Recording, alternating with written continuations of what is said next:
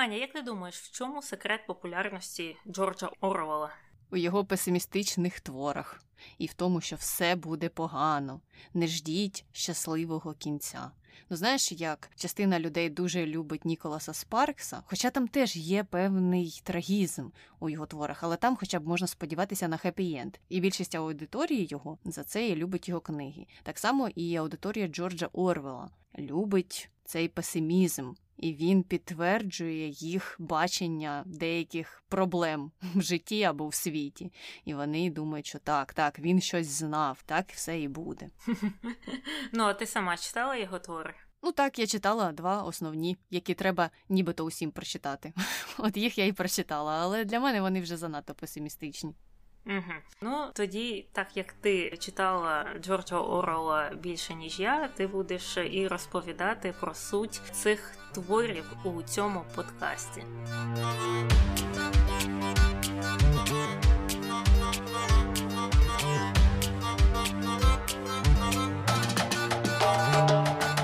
Привіт, це Таня. І Аня. В ефірі подкаст «Не без гріха. Дискусії про відомих людей, їх досягнення та сумнівні вчинки. Сьогодні говоримо про Джорджа Орвела. І я думаю, що про нього багато хто багато що хоче знати в інтернеті. Дійсно, багато хто багато що хоче знати в інтернеті, хоча більшість питань схожі один на одного. І е, таким найголовнішим є питання, чому Орвел написав 1984. Це знову питання для реферату, чи що? Угу. Що мав на увазі автор? Ну, він написав 1984, нібито для того, щоб попередити людей про те, що може статися, якщо вони будуть неуважними і десь в якійсь країні чи в якійсь частині світу пропустять тоталітаризм, і він там запанує. Угу. І наступне питання дуже відрізняється. Люди питають таке: чи застрелив Орвел слона? Це, я так розумію, стосується одного з його есе, тому що крім повістей романів він також писав есе.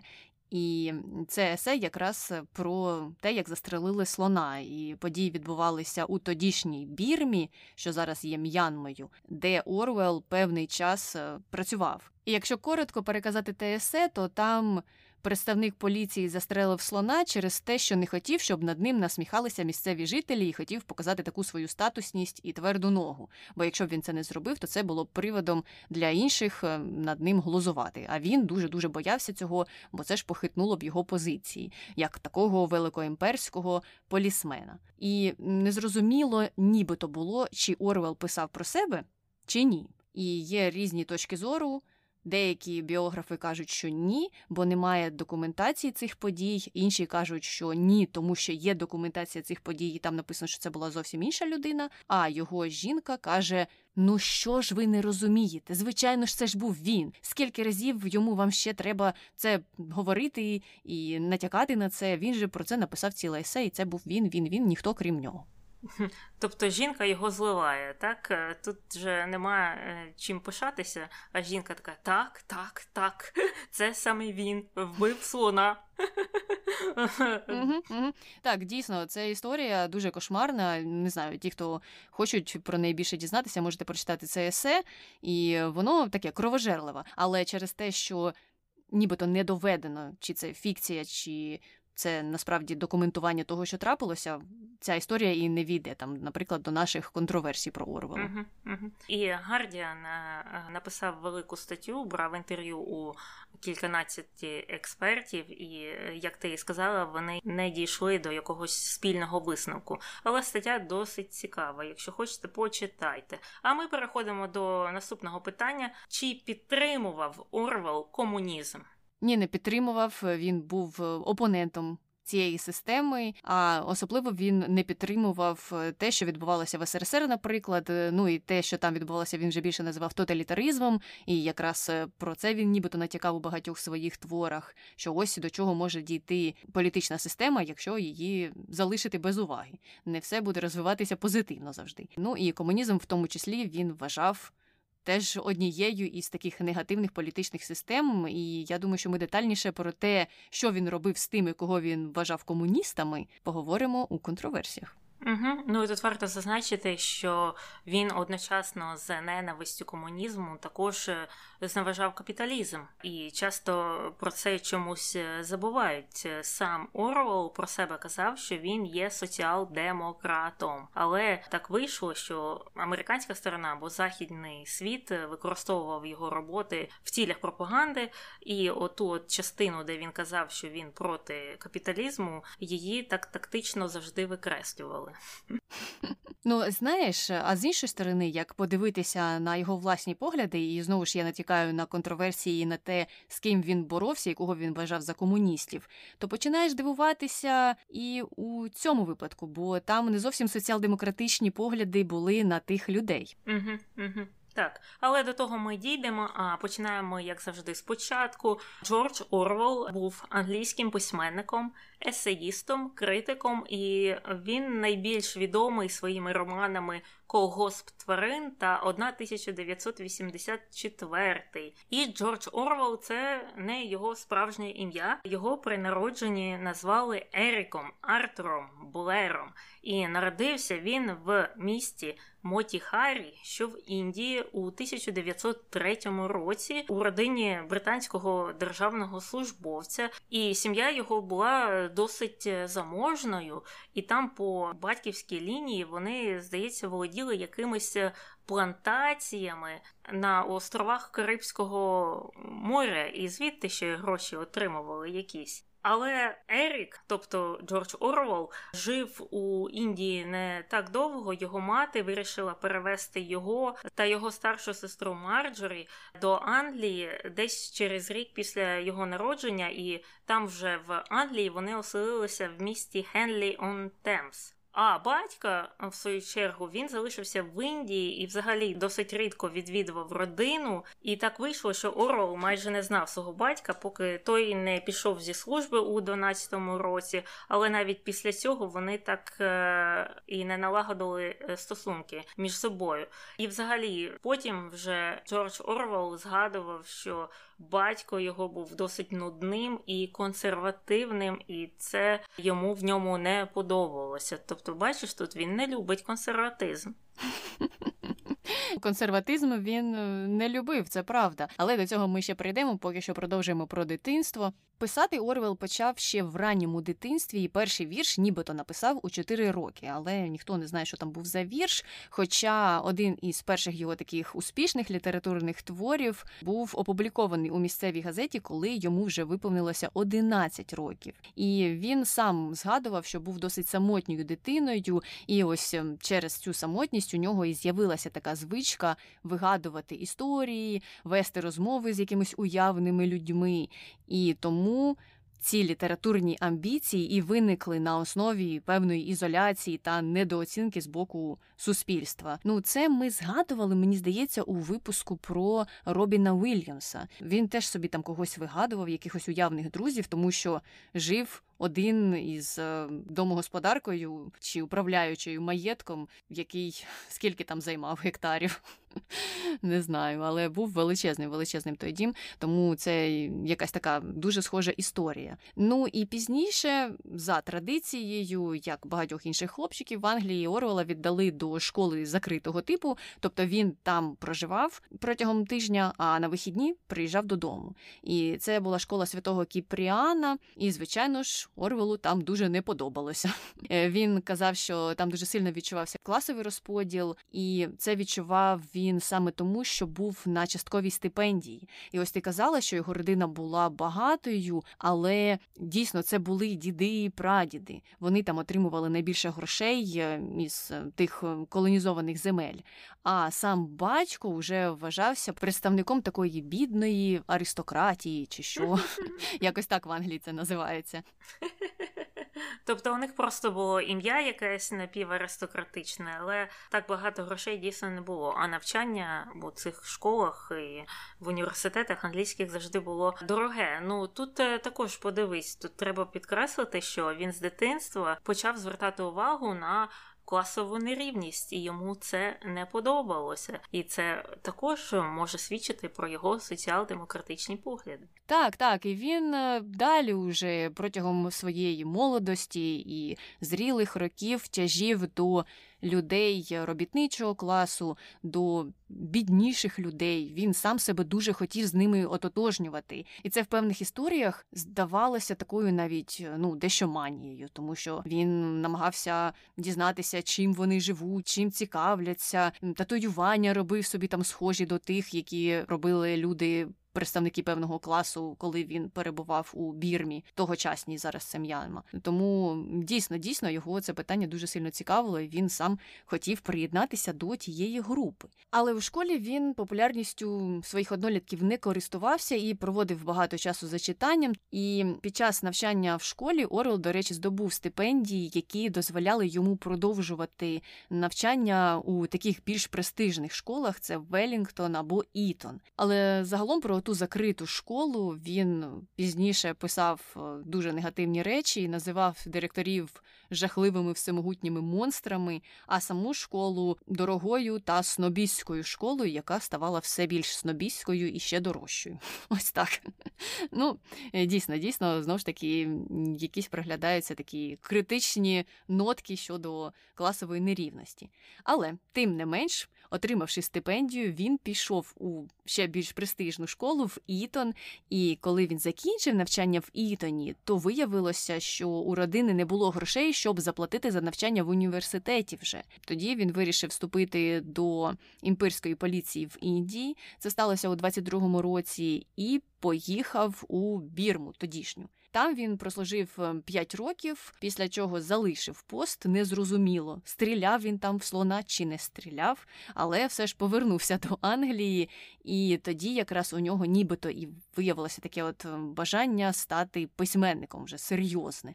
Але письменницька робота зрозуміло, що спочатку не приносила великі гроші, тому йому доводилося працювати на різних там тимчасових роботах. Він був і вчителем, і продавцем у книжковому магазині, і збирав хміль і навіть був посудомийником.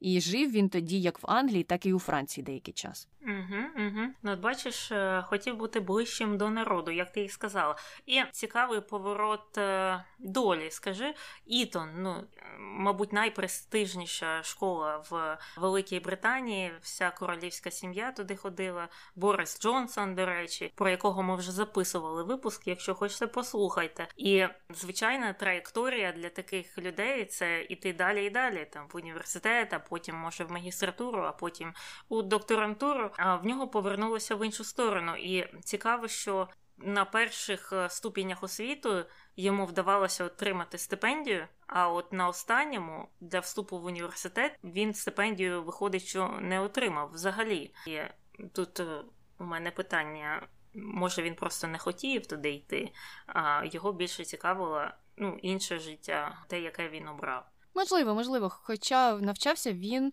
добре, і він був серед успішних студентів і складав іспити дуже добре. Тому це не те, що він дійсно закинув навчання. Він, мабуть, просто вирішив в певний момент, що ну добре, раз грошей нема, раз стипендій не пропонують, то я тоді піду, буду працювати у поліції.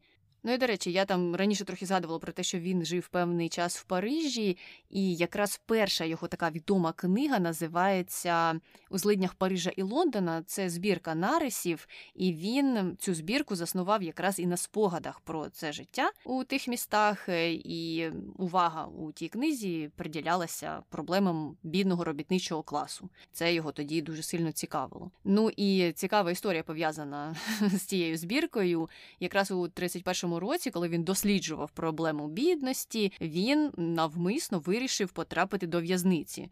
Ну, знаєш, е, щоб досвід власний отримати і щоб краще це все переказати у своїх есе. Він вирішив, що найкраще потрапити до в'язниці буде за допомогою п'янства або якоїсь неадекватної поведінки, як е, це тоді називали в статтях. І тоді він собі вигадав псевдонім Едвард Бертон і видав себе за такого бідного вантажника риби випив там добряче і почав е, влаштовувати бійки, сцени, і його дійсно заарештували. Але його злочин не вимагав тривалого ув'язнення, і він був звільнений після 48 годин під вартою, тобто йому фактично дали проспатися, протрезвіти і відпустили.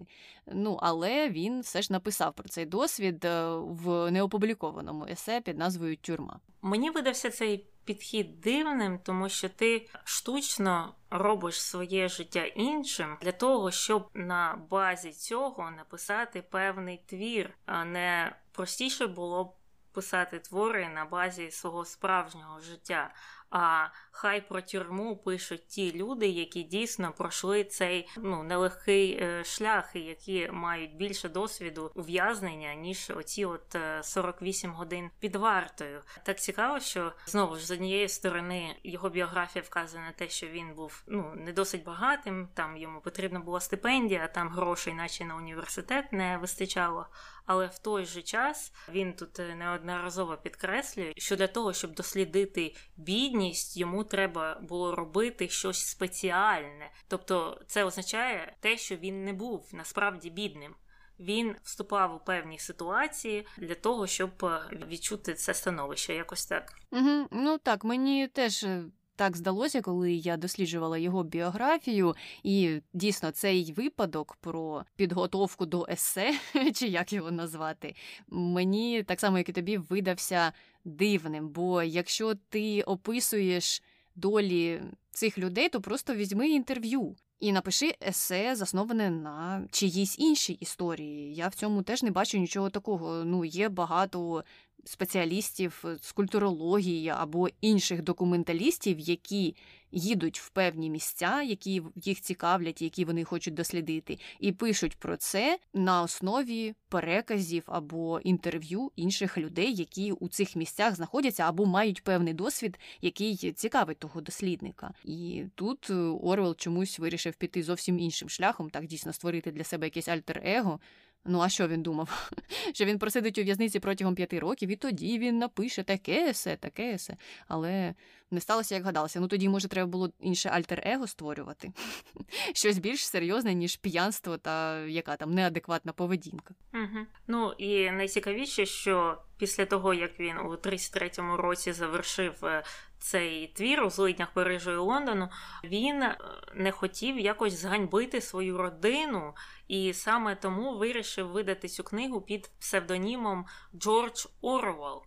Це ще раз підкреслює різницю так класів, що родина була, начебто, не дуже багатою, так, але родина точно б дуже сильно не хотіла, щоб хтось там дізнався, що їх син там десь провів 48 годин в тюрмі і ще про це книгу написав. Тобто, знову якийсь такий штучний досвід виходить. Ну і щодо цього псевдоніму, він е, обрав його не випадково. Ім'я Джордж це на честь е, святого Джорджа, який є головним святим Англії. А прізвище Орвол це е, назва річки, яка протікає сільською місцевістю на півночі Англії. І є версії щодо цього прізвиська, псевдоніму, що е, за допомогою цього поєднання е, він таким чином хотів споріднитися з простим народом, бо от річка, вона ж там крізь села проходить.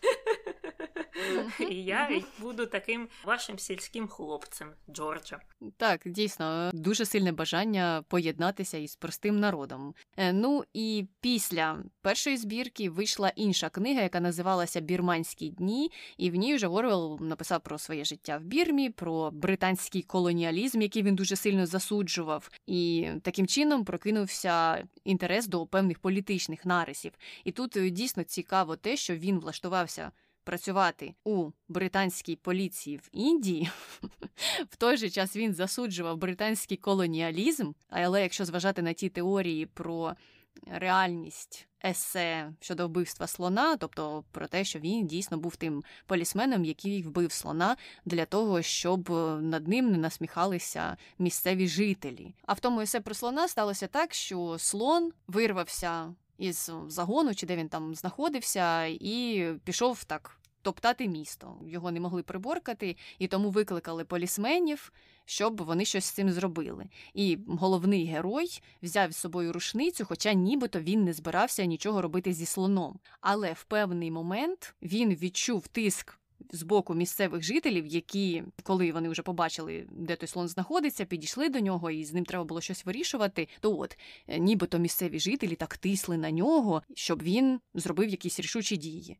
І він вирішив стріляти в слона, щоб ті потім над ним не насміхалися, щоб зберегти ось таке сильне становище. Він це зробив, вистрілив там в нього мільйон разів. Слон помер жахливою смертю в кінці кінців, і жителі потім розібрали його на м'ясо. Так от до чого я ці всі перекази веду? До того, що знову таки є купа протиріч в цій історії. Виходить так, що Орвел з одного боку критикував британський колоніалізм, це все ненавидів, але працював полісменом і йому була дуже важлива ця посада, і настільки важлива, що він, можливо, навіть вбив тварину, щоб отримати схвалення місцевих жителів, які його зневажали за те, що він був британським колоніалістом, ненавидячи при цьому британський колоніалізм. Отак, отака запутана історія Джорджа Орвела.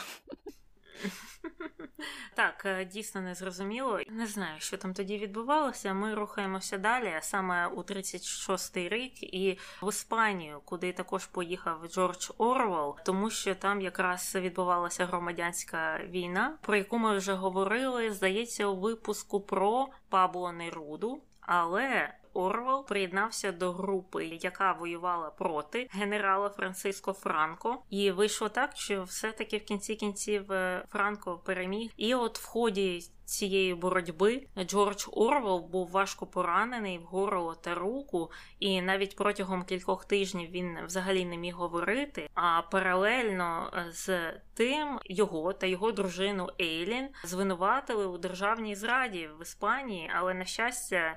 Ці звинувачення висунули вже після того, як вони покинули Іспанію. Так що в цьому плані е, їм повезло. Ну дійсно, мабуть, там всіх звинуватили у державній зраді, всіх, хто виступав проти Франції. Франко. Так, е, і Орвел дуже шкодував, що так швидко закінчилася його ця боротьба, тому що він активно дійсно хотів допомагати тим партизанам, тим групам опору, які боролися проти Франко. А вийшло так, що його поранили, і потім це все впливало ще довго і довго на його майбутнє життя.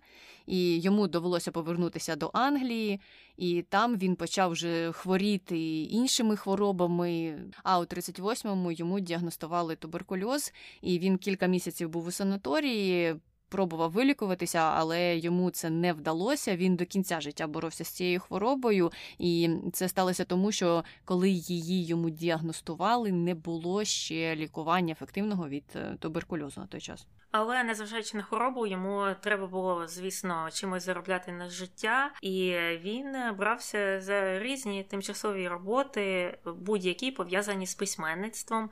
І протягом декількох років він писав есе та рецензії в різні видання, і таким чином здобув собі репутацію такого е, літературного критика. А з початком війни Другої світової він хотів йти на фронт, але знову ж його не взяли через той самий туберкульоз, і це його дуже засмутило.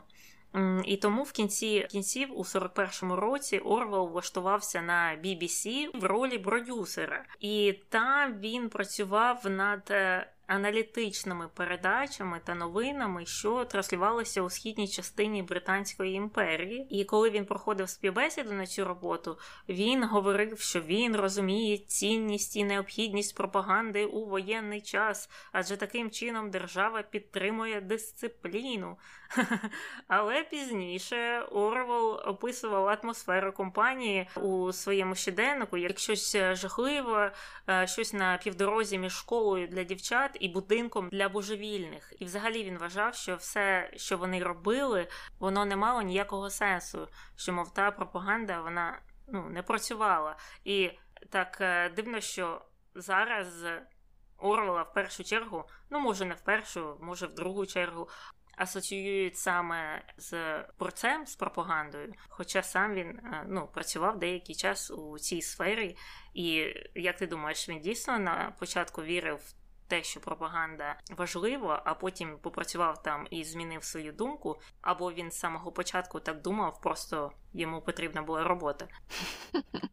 Важко сказати, що там було у нього в голові. Але що там сталося із тим департаментом, в якому він працював, це ж все було направлено на трансляції в Індії. І мені здається, що спочатку він, можливо, був за те, щоб ця пропаганда діяла, щоб там в Індії розповідали е, якісь погані нацисти. А потім він зрозумів, що аудиторія мало споживає тих продуктів, які вони виробляють. І тому це не приносить ніякого сенсу і ніякої користі. І далі він все більше і більше став в такому загальному вже плані зневажати цю державну пропаганду і казав, що Британія, будучи так далеко, не може повпливати ніяк на думку в Індії. Ну і ще до того весь цей імперіалізм, колоніалізм теж має великі негативні наслідки. Але тут е, я задаюся питанням знову ж таки: він іде на роботу працювати у ту компанію, яка пропагує той колоніалізм в інші країни, і він влаштовується у той відділок який цим займається, так само, як в тій історії з поліцією в Бірмі. Хоча в той же час він усе це нібито загалом зневажає. Не знаю, чи тут питання грошей стояло, чи переконання тимчасово якось там згасали і відмінялися.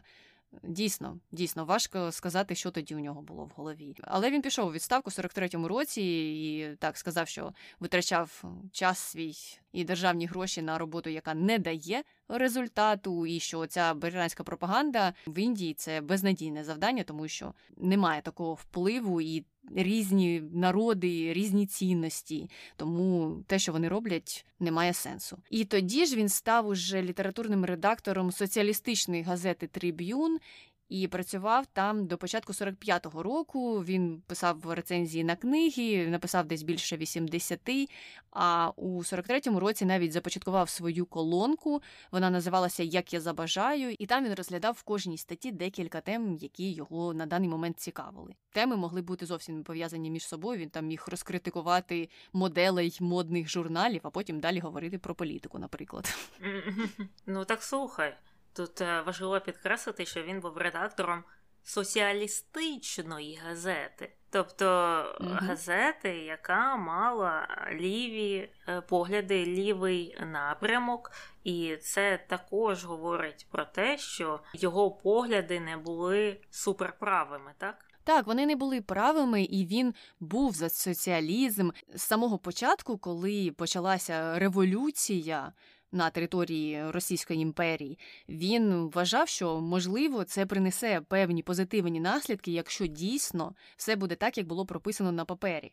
Але потім. Чому він зненавидів те, що там сталося в кінці кінців? Тому що не зосередилася влада в руках простого народу, як це обіцяли. А фактично просто змінилася назва, прийшла до влади якась верхівка, яка почала керувати усіма іншими. І він соціалізм же бачив по-іншому. Він бачив соціалізм, де усі рівні, і влада зосереджена порівну між всіма, і усім буде від цього добре. А комунізм він, звичайно ж, бачив відмінним від соціалізму, тому він так це все і ненавидів в кінці кінців. Ну так е, дивись, він е, працював е, в цій соціалістичній газеті не в 17-му році. Він працював в ній на початку 40-х років, коли вже, мабуть, на заході було багато що відомо навіть про голодомор і про всі ті жахливі речі, що коїв Сталін, і він явно мав би знати. Що соціалізм не спрацював у радянському союзі як бажалося, і виходить так, що сам Орвел, на мою думку, як він декілька разів висловлювався, він не був проти лівих поглядів. Він сам здебільшого мав ліві погляди, навіть там у 40-ві роки. Він був проти тоталітаризму. Будь-якого лівого чи правого чи центристського тоталітаризму, і він розділяв тоталітаризм і всі жахи, які з ними пов'язані від лівої ідеології в такому вакуумі. Тобто він не ототожнював ліві лівоцентристські соціал-демократичні погляди з комунізмом дефіс тоталітаризму, як мені здалося, ну судячи з його біографії. Так, так, е, це правда. Дійсно, те, що я сказала, і те, що ти проговорила, так і є. Він наголошував на тому, що соціалізм це не те, що відбувається в СРСР соціалізм це не щось погане. Такі ж самі, знаєш, можна паралелі провести з нинішнім часом, коли там Берні Сандерс щось скаже або Елізабет Уоррен, і всі тут дружно кричать: О, соціалісти прибігли до нас, зараз будуть в нас тут влаштовувати СРСР. Але ж ні, соціалістичні ідеї або певні ідеї лівої спрямованості не означають, що зараз вам тут побудують тоталітарну державу. Тобто не весь соціалізм поганий. Погано те, що соціалізмом називали тоталітаризм, який відбувався uh-huh. в радянському uh-huh. союзі, і оці всі асоціації, які пішли від того. Ну і з тих от часів пішла ж ця хибна логіка і хибна практика прирівнювання одного до іншого. Тобто, навіть як ти вказала, якщо подивитися на сьогоднішні часи, коли якийсь політик пропонує демократизацію медичної системи в США, якусь реформу, яка зробить медицину більш доступною, виходять люди, які кажуть, ага. Сьогодні ви робите медицину доступнішою, завтра у нас будуть гулаги. Але логіки між цими двома речами немає. Гулаги вони ж утворилися не через те, що в Радянському Союзі там була безкоштовна освіта. Вони утворилися з іншої причини. Угу, угу. Ну і мені здається, що дещо схожі сентименти є і в українському соціумі, тому що де не включиш якихось е, псевдоаналітиків, то вони кричать на тих, е, з ким вони хоч трохи не згодні, про те, що. Та ви ліваки. Це ж, мабуть, якщо визначати рейтинг найпопулярніших слів е, в україномовному Ютубі, то воно війде в десятку. Але цікаво, що за цим словом майже нічого не стоїть, коли на когось кричать, що та він лівак. Незрозуміло, що мається на увазі. Адже якщо вони будуть трохи пояснювати свою позицію і казати, та він же лівак, він хоче, щоб у вас декретні відпустки були більшими, або щоб і матері, і батьки мали змогу ходити у декретні відпустки. То люди ж, мабуть, виступлять проти і скажуть, хм, а ліваками бути не так вже і погано. Тому мені і дивно, що ці тенденції існують як у американському суспільстві, так і в українському. Особливо в українському, тому що українське суспільство є дуже ліве суспільство в середньому, і ті люди, які інших обзивають е, ліваками, насправді за американськими стандартами є ультраліваками. Ну, ти знаєш, у нас можуть е, поєднуватися дуже цікаво суперправі і ультраліві позиції. Тобто людина може одночасно топити за ті речі, які підтримали якісь ультрареспубліканці тут і Берні Сандерс. Угу, угу. Знаєш, як вони зараз всі себе називають?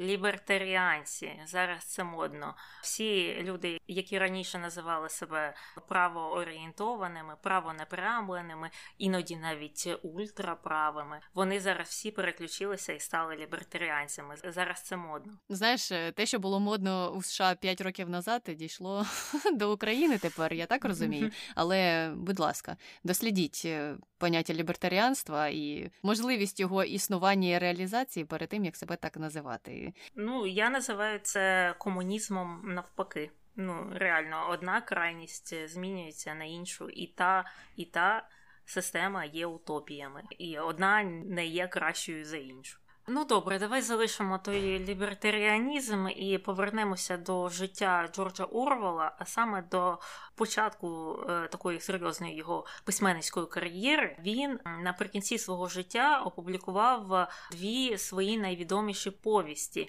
це Когосп тварин і 1984. І Когосп тварин був такою антирадянською сатирою, де головними героями були дві свині і вважалося, що ці свині представляють Сталіна та Троцького. І цей роман приніс Орвелу велике визнання і багато грошей. І цей е, роман потім використовували на заході е, як е, пропаганду. І ти казала, що ти читала цей роман, як він тобі сподобався, що тобі сподобалося, чи радиш ти його почитати іншим людям? Ну, знаєш, як Орвела ж усі радять прочитати, щоб знати, щоб бути проінформованими.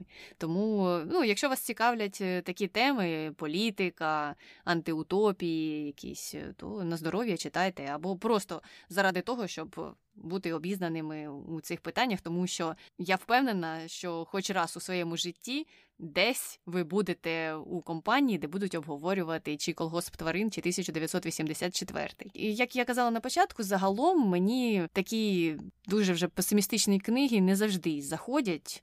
І в цьому випадку, ну так собі, мені було їх читати. Можливо, не та була ситуація, знаєш, не той вік, хто знає. Але перечитувати якось бажання немає, хоча я знаю, що деякі люди там і ледь не кожного року перечитують. Там дійсно про двох свиней, які вирішили створити комунізм чи соціалізм, е, от, але не вийшло. І потім свиня, яка особлювала Сталіна, прогнала свиню, яка особлювала Троцького, і потім створила тоталітаризм на тій фермі. І фактично закінчується це на такій негативній ноті, тому що в кінці кінців ця свиня і всі її там, хто підтримували, вони нібито стали дуже схожими на тих людей, з якими вони початково боролися, і коло замкнулося. Тобто починалося все з того, що в колгоспі тварин тварини вирішили скинути фермера, який йому не подобався, і закінчилося тим, що на чолі все одно стояли фермери. Це були свині, але вони себе поводили ще гірше за того фермера. Угу.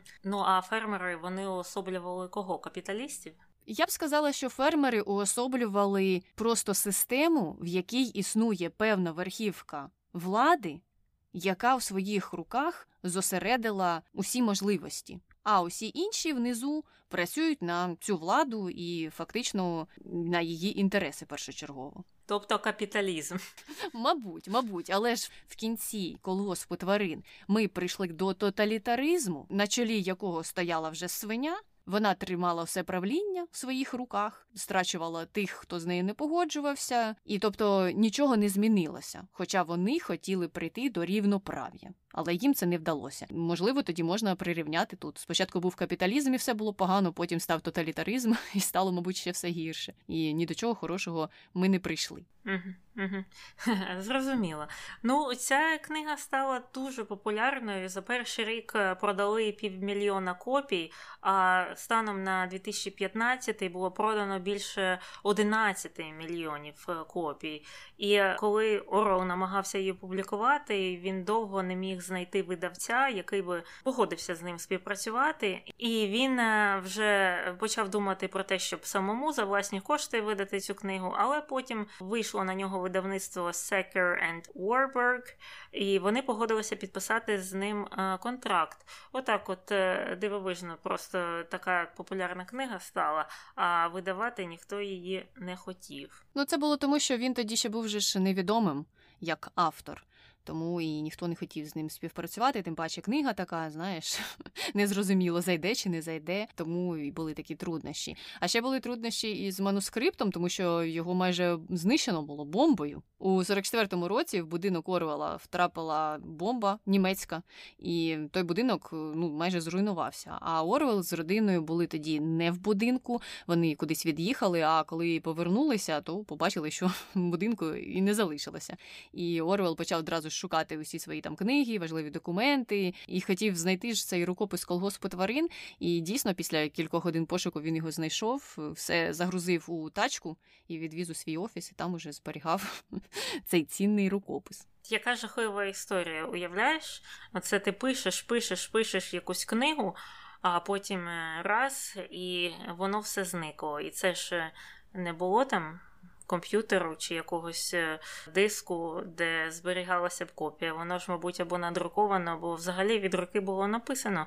Я знаю, у нас була історія, коли ще навчалася в Києві. Коли студенткою була, у нас е, на факультеті у аспіранта прямо на факультеті вкрали ноутбук. А на тому ноутбуці була вся його дисертація. Вся це був якийсь ще там 2006 рік чи щось таке. Тобто, це була єдина копія, не було ніяких там хомаринкових сховищ або чогось ще іншого. Тобто, вся його робота була в одному місці. І я пам'ятаю, там були оголошення про те, що мені все одно там про цей ноутбук, забирайте його, просто дайте мені забрати свою дисертацію. Але я не пам'ятаю, чесно кажучи, чим е, завершилася ця історія. Я маю надію, що все ж таки та дисертація е, знайшлася. Але були такі часи, що.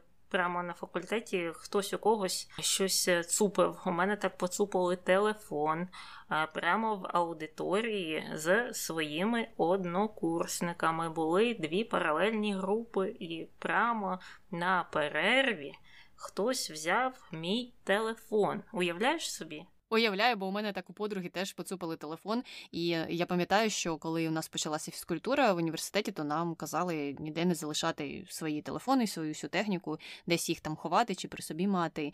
І дійсно так у неї його поцупили. І що найцікавіше було, що той телефон вона розмалювала ну так, щоб він виділявся, бо тоді ще не було таких чохлів різних. От і його було дуже легко знайти, але він так і не знайшовся, бо, мабуть, людина зрозуміла, що буде дуже очевидно, якщо вона не буде користуватися і кудись його там чи сплавила, чи я навіть не знаю, що робили тоді з технікою, яку крали. Дійсно, це все печально і тоді ж, як ти кажеш, не було такого легкого способу все відновити. І тому сумно, сумно через такі історії. Угу, угу. Так найсумніше було через те, що це ж свої вкрали. Там не так е, сумно через телефон, ну телефони приходять і уходять, а люди свої якісь е, крадуть.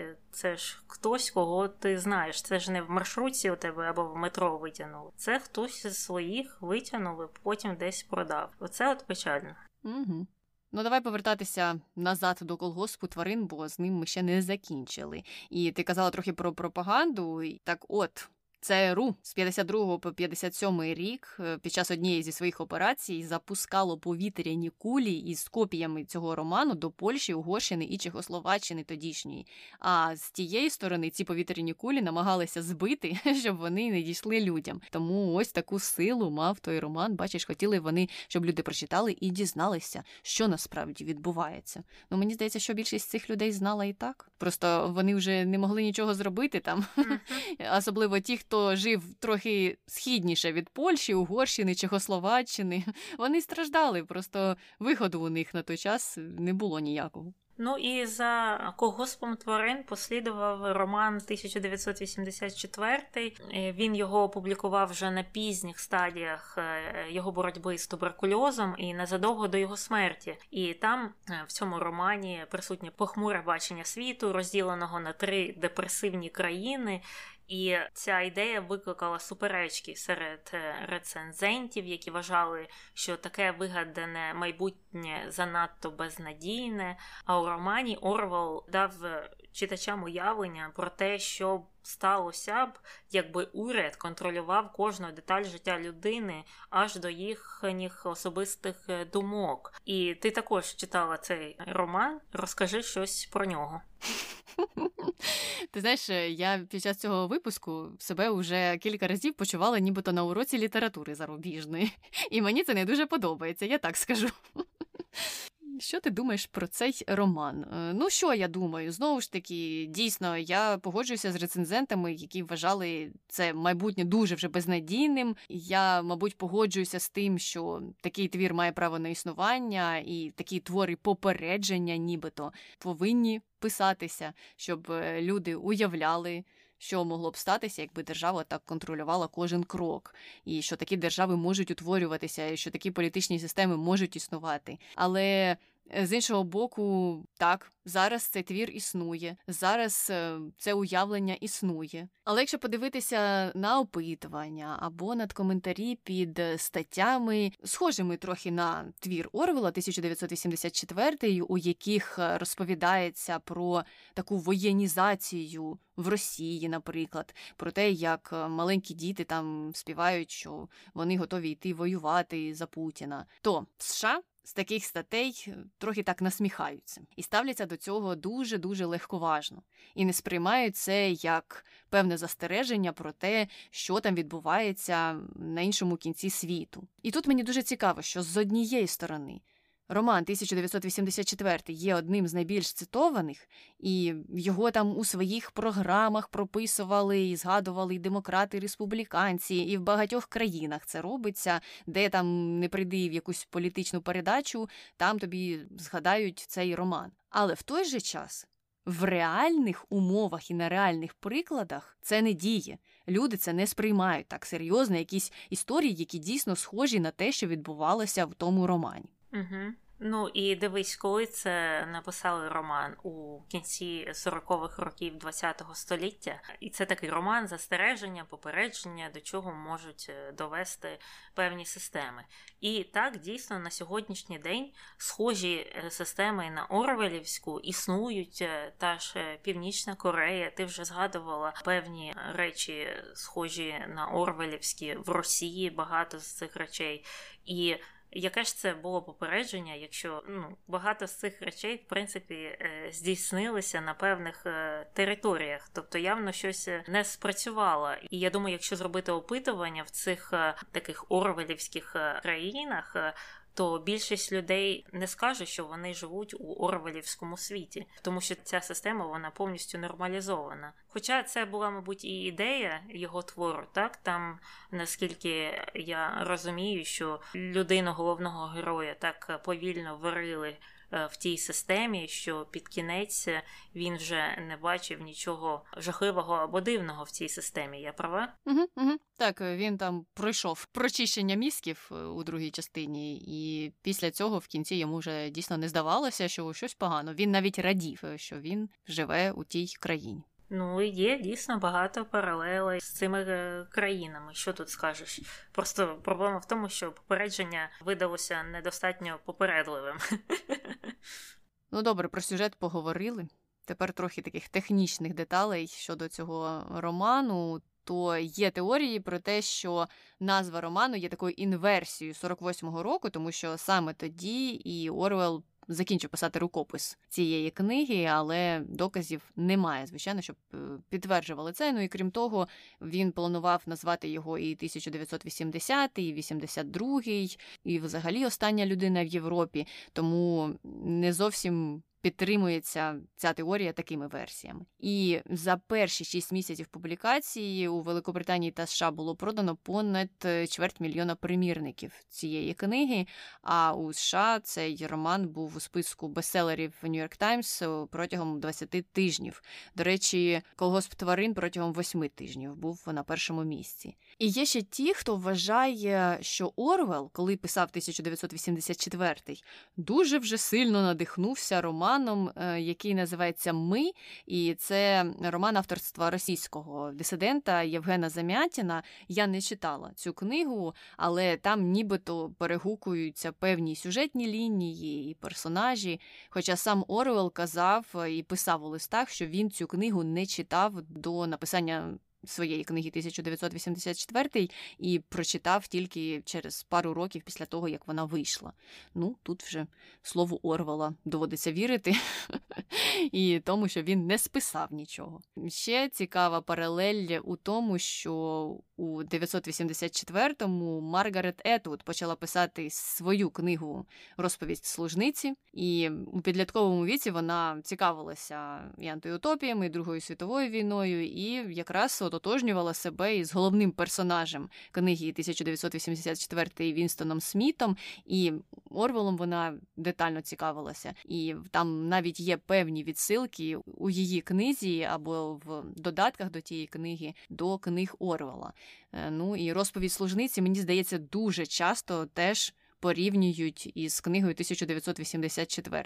Так, дійсно, там є певні паралелі, і зараз е, її так само цю книгу на рівні з 1984-м обговорюють як щось, що може десь утворитися такий самий режим, як у розповіді служниці.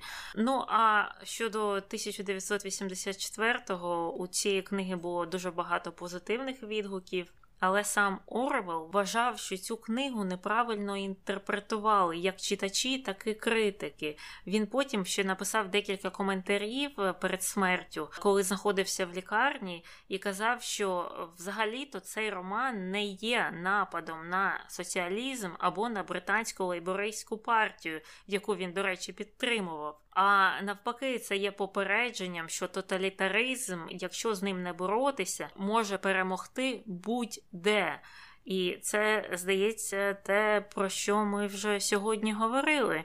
Що знову ж Орвел не ототожнював ліву ідеологію з тоталітаризмом. Він ототожнював тоталітаризм з будь-якою ідеологією. Він вважав, що тоталітаризм може існувати як при капіталізмі, так і при соціалізмі. Про що, мабуть, говорить якраз е, приклад Росії, де нема фактичного соціалізму і є багато елементів капіталізму, але в той же час є дуже багато тоталітаристських проявів.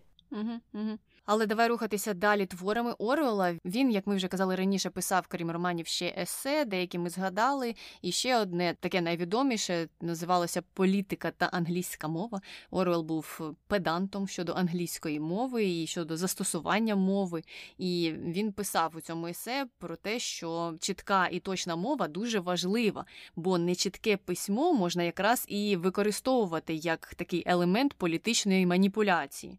Ну, мені здається, якщо якщо подивитися усі типу аналітичні, політичні ток-шоу, будь-де на будь-якому Ютубі, будь-якою мовою, то є підтвердження цій теорії. І тому у нього був певний список правил, які треба використовувати, щоб дотримуватися такої чіткої і точної мови. Він казав, що ніколи не треба використовувати метафори порівняння або інші фігури мови, які ви уже звикли бачити в друкованих джерелах. Тобто не треба повторювати там все, що до цього до вас повторили, або порівняння, які використали до вас. Ніколи не використовувати складне слово там, де можна використати просте. Якщо є можливість вирізати слово, завжди його треба вирізати. Ніколи не використовувати пасивний стан, де можна використати активний, не використовувати іноземні фрази наукові чи жаргонні слова, якщо можна застосувати просте звичайне слово англійською мовою, ну у його випадку англійською мовою. І краще порушити будь-яке з цих правил, ніж написати очевидну нісенітницю. Ось так він завершував цей важливий список. Ну, ти знаєш, е, мені здається, що так, так, треба багато кому у нього повчитися. Абсолютно, і знаєш, е, в класах по письму, особливо от я брала класи з наукового письма, вони багатьом цим е, речам і досі навчають. Особливо у нас в класах підкреслювали не використання пасивного часу, тому що вважається, що коли людина вживає пасивний час, пасивний стан, це є таким певним набаганням втікти від відповідальності, пересунути відповідальність за ці слова на когось іншого, причому на когось іншого такого генералізованого. Тобто, наприклад, е, не можна використовувати е, фразу вважається. Вважається, що коти не дружелюбні в е, журналістиці або в наукових журналах таке одразу виправляють, тому що якщо хтось так вважає, то ти прямо маєш написати. Типу, я вважаю, що коти не дружелюбні. Або Джон Сміт у своїй статті від такого то року написав, що коти не дружелюбні. А от таке от формулювання в пасивному стані воно розмиває суть. І таке формування якраз було ж притаманне радянським газетам, пропагандистським якимось виданням, коли вони писали: Існує думка, що там бла бла бла. А чия ця думка? Якщо вона існує, вона комусь належить, значить, хтось таке сказав. І, на жаль, на жаль, наша журналістика не дійшла ще до такого рівня, щоб прямо говорити, хто що сказав. Бо у нас е, також пишуть експертами вважається якими експертами, хто ці експерти, коли вони це казали. Тобто таке розмивання всієї суті. І також це говорить про певну боязливість висловити свою думку. Автори зазвичай прибігають до цього пасивного стану, якщо вони бояться самі висловити, що вони думають на цю тему, вони завжди ссилаються на когось іншого на щось генералізовано, що так люди думають в народі, так кажуть, там, але це ніколи там я або мій друг, або хтось інший. Просто така існує думка. А звідки вона взялася, невідомо.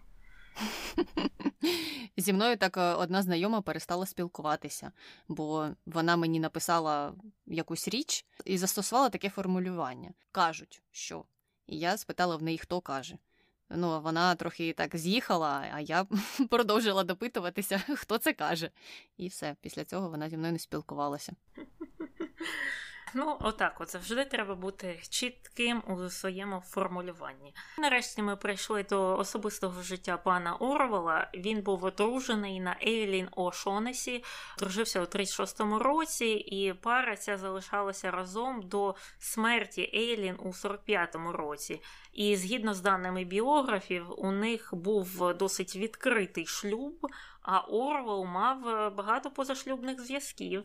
І у 44-му році ця пара усиновила сина, а після смерті Еллін його вихованням займалася сестра Орвела Авріл. Так, е, але Особисте життя на цьому не закінчилося, тому що десь під кінець уже свого життя Орвел зробив пропозицію Соні Браунел і одружився із нею у 49-му році. Ну це майже перед своєю смертю. І цікаво, що перед нею він пропонував одруження іще чотирьом різним жінкам, з якими у нього були певні стосунки. Це сталося через те, що він просто не міг бути самотнім. Йому треба була компанія. А після смерті Орвела саме Браунел стала керівницею організації, що займається питаннями його спадщини. Ну а Орвел помер від туберкульозу в лондонській лікарні у 50-му році, якраз на початку року. На момент смерті йому було всього 46. Ну і щодо таких загальних його досягнень і досягнень його робіт, у 2008 році The Times поставила Орвела на друге місце серед 50 найкращих британських письменників, е, починаючи з 45-го року. А книги Орвела Колгосп тварин і 1984 е, якраз постійно і входять до різноманітних рейтингів, вважаються одними із найцінніших книг 20-го сторіччя, і, звичайно ж, тими книгами, які необхідно прочитати для того, щоб орієнтуватися у соціальних і політичних процесах. Ну і насамкінець Орвел ще. Вирізнився тим, що ввів в англійську мову багато різних неологізмів і термінів. Одним з таких був термін холодна війна. Він був саме першим з тих, хто почав застосовувати цей вираз у тому вигляді, в якому він сьогодні застосовується.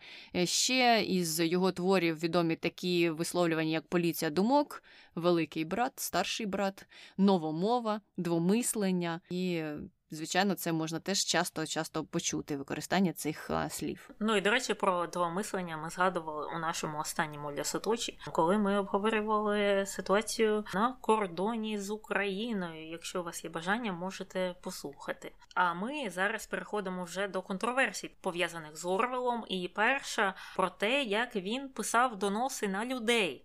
І ми вже, до речі, про це згадували у випуску про Чарлі Чапліна. Значить, історія була така: у 49-му році він склав список діячів культури, яких він підозрював у комуністичних нахилах, що б це не означало, і передав його своїй подрузі, яка працювала в департаменті інформаційних досліджень Великобританії. І от до цього списку Орвела увійшли Чарлі Чаплін та кілька десятків інших акторів, письменників, науковців і політиків. І серед інших відомих імен, які там були записані, але в кінці кінців не передані цьому департаменту, були такі, як Кетрін Хепберн, Джон Стейнбек і Джордж Бернард Шоу. І критики наразі, і біографи його сперечаються, які там були наміри у Орвела. Одні казали, що він все-таки був стукачем і так дійсно писав доноси на інших. Е, інші кажуть, що цей список він складав не для цього, не для того, щоб цих людей засудили, а для того, щоб інформаційне управління з ними просто не співпрацювало. Але я тут не бачу великої різниці. Ну, звісно, це краще, коли тебе не засудять, але. Той факт, що хтось там на тебе настукав, а потім тебе не беруть на роботу через це, це також не є позитивною річчю, так? Угу, угу. Ну і ми можемо простежити, як це все могло вплинути, наприклад, на кар'єру Чарлі Чапліна. і це дійсно негативно вплинуло на його життя. І що Чарлі Чаплін був комуністом? Відвертим він був людиною, яка, наприклад, підтримувала профсоюзи. Ми ж е, коли е, записували про Чарлі Чапліна, він же вказував, що він був чимось схожим якраз на лібертаріанця. Він казав там, що потрібен якнайменший вплив держави на все.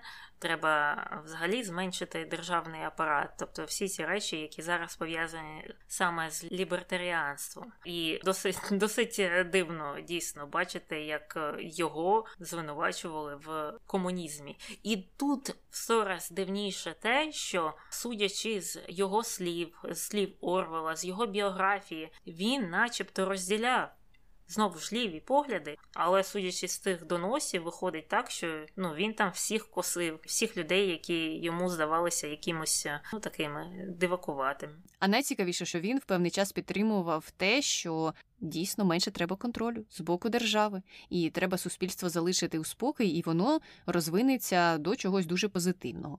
Дійсно, був такий період в його житті, коли він це писав. А потім він почав писати, що дивіться, дивіться, якщо залишите без догляду певні суспільства, то з них виросте щось тоталітарне. Ну то тут одне з двох може вирости. Це і так зрозуміло. Тут капітану очевидність нам не треба. І виходить, що Чарлі Чаплін у цьому випадку був ворогом номер один. Хоча він бачив світ так як його в певний період свого часу бачив і сам Орвел. І він, мені здається, мав досить теж е, такі соціалістичні переконання багато в чому. І я не бачу причини його там прямо звинувачувати у комунізмі чи у підтримці тоталітаризму. Але Орвел це робив. Ну а ми йдемо далі. І друга контроверсія пов'язана із проблемами в подружньому житті. І дійсно є інформація про те, що шлюб Орвела і Ейлін Ошоннесі був відкритим, але у інших джерелах є історії про те, що вона писала про переживання свої щодо стосунків Орвела з іншими жінками. І Орвела, наприклад, був роман із секретаркою з газети Триб'юн, і Алін якраз мала багато питань щодо цих стосунків. А і сам Орвел писав у своєму листуванні про те, що він був невірним Ейлін, і він з нею поводився погано, і визнавав, що, мабуть, і вона з ним теж е, погано поводилася, погано до нього ставилася. Але в той же час він вважав, що це справжній шлюб у тому сенсі, що вони мали разом пройти через жахливу боротьбу. І, крім того, вона розуміла все про його роботу, тобто вона розуміла те, що його робота для нього дуже важлива.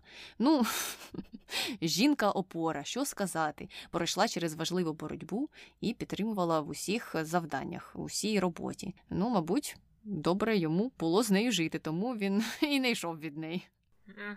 Ну і третя контроверсія пов'язана з жорстокістю Орвела. Біографи його звинувачували в авторитарній поведінці. Є довідки з Бірми, де він напав на хлопчика, е, який там гуляв зі своїми друзями, і випадково зіткнувся з Орвелом. І в результаті цього Орвел впав з сходів, і от у відповідь на це Орвел напав на того хлопчика. Була ще інша історія. Один з його учнів, колишніх, згадував, як той його сильно бив, і що так бив, що той тиждень не міг сісти.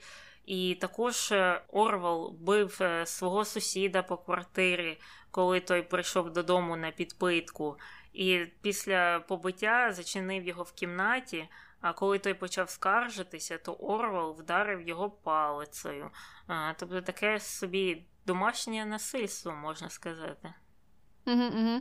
І цей друг дійсно потім розповідав їхні спільні знайомі на наступний день про це побиття, і вона казала, що він погано виглядав, тому є підтвердження цим історіям.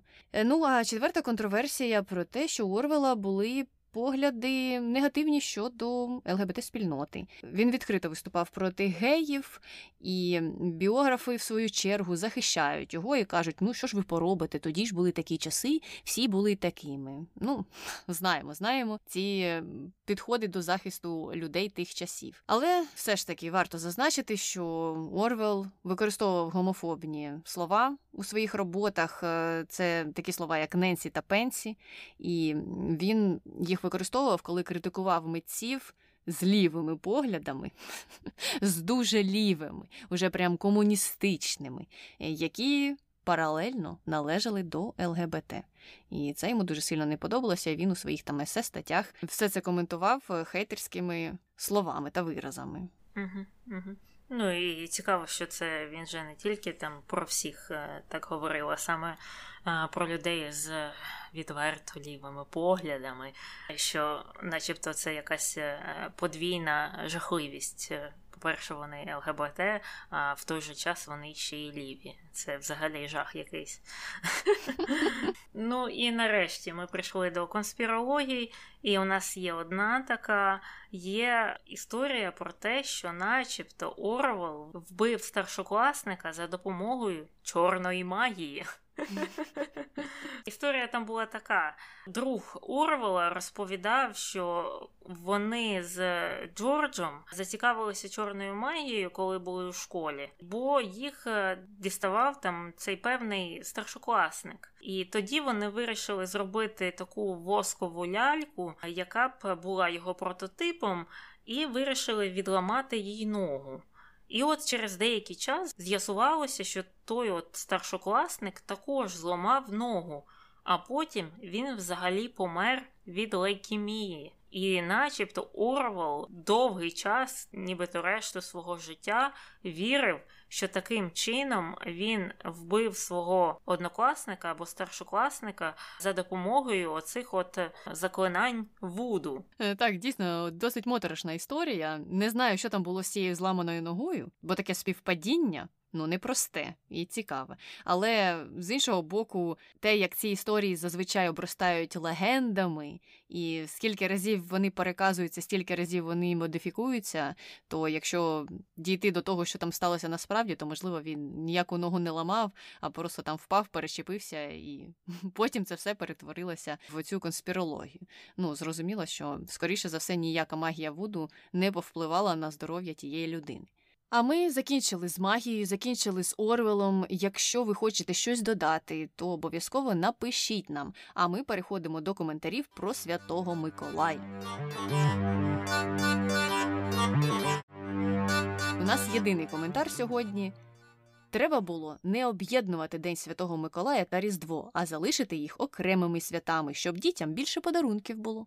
Так у нас таке є. У нас взагалі найкраща країна для дітей. У нас є День Святого Миколая, Різдво Католицьке 25-го, Новий рік, а потім ще Різдво Православне. Тобто дивись, скільки свят і скільки подарунків, де в якій ще країні таке є. Ну я не знаю, чи дарують подарунки на Різдво 7 числа. Мені рідко коли дарували, ну або, можливо, якісь ці пакунки з цукерками дарували. Це якщо якісь гості прийдуть. А так, щоб прямо подарунок, якийсь спеціальний на Різдво, сьомого на православне, то я такого не пам'ятаю. І я тут хотіла додати, що треба ще одне свято, яке там трьох королів, наприклад.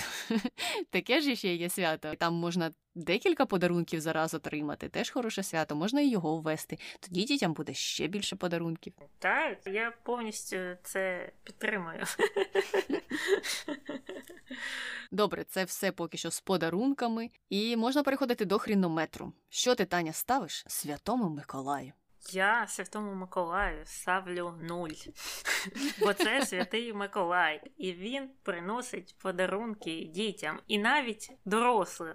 От мені святий Миколай вже от 34 роки і все одно продовжує мене поздоровляти, і я йому за це дуже вдячна. Тобто ти, Таню, упереджена та ще й е, корумпована людина. Виходить так, тому ти йому поставила нуль. Ну, так е, слухай, ти не знаєш, що я замовила на наступний рік.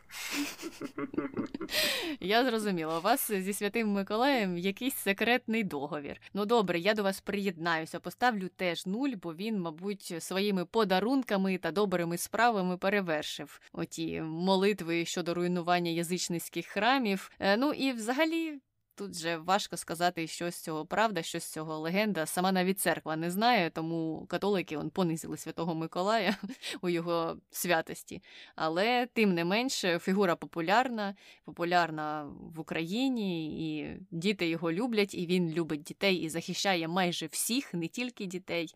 Тому добре, чому б не поставити таку хорошу оцінку? І на цій суперпозитивній ноті, здавалось би, випуск про Орвела, а закінчили так оптимістично. Можемо завершувати, і якщо ви хочете нам написати, обов'язково зробіть це.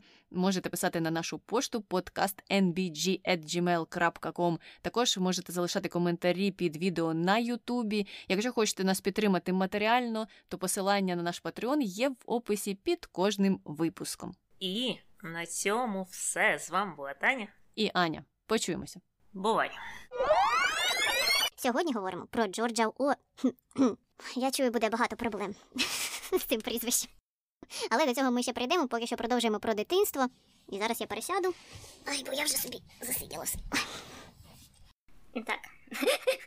Треба відходити від цієї теми. На чому ми зупинилися взагалі?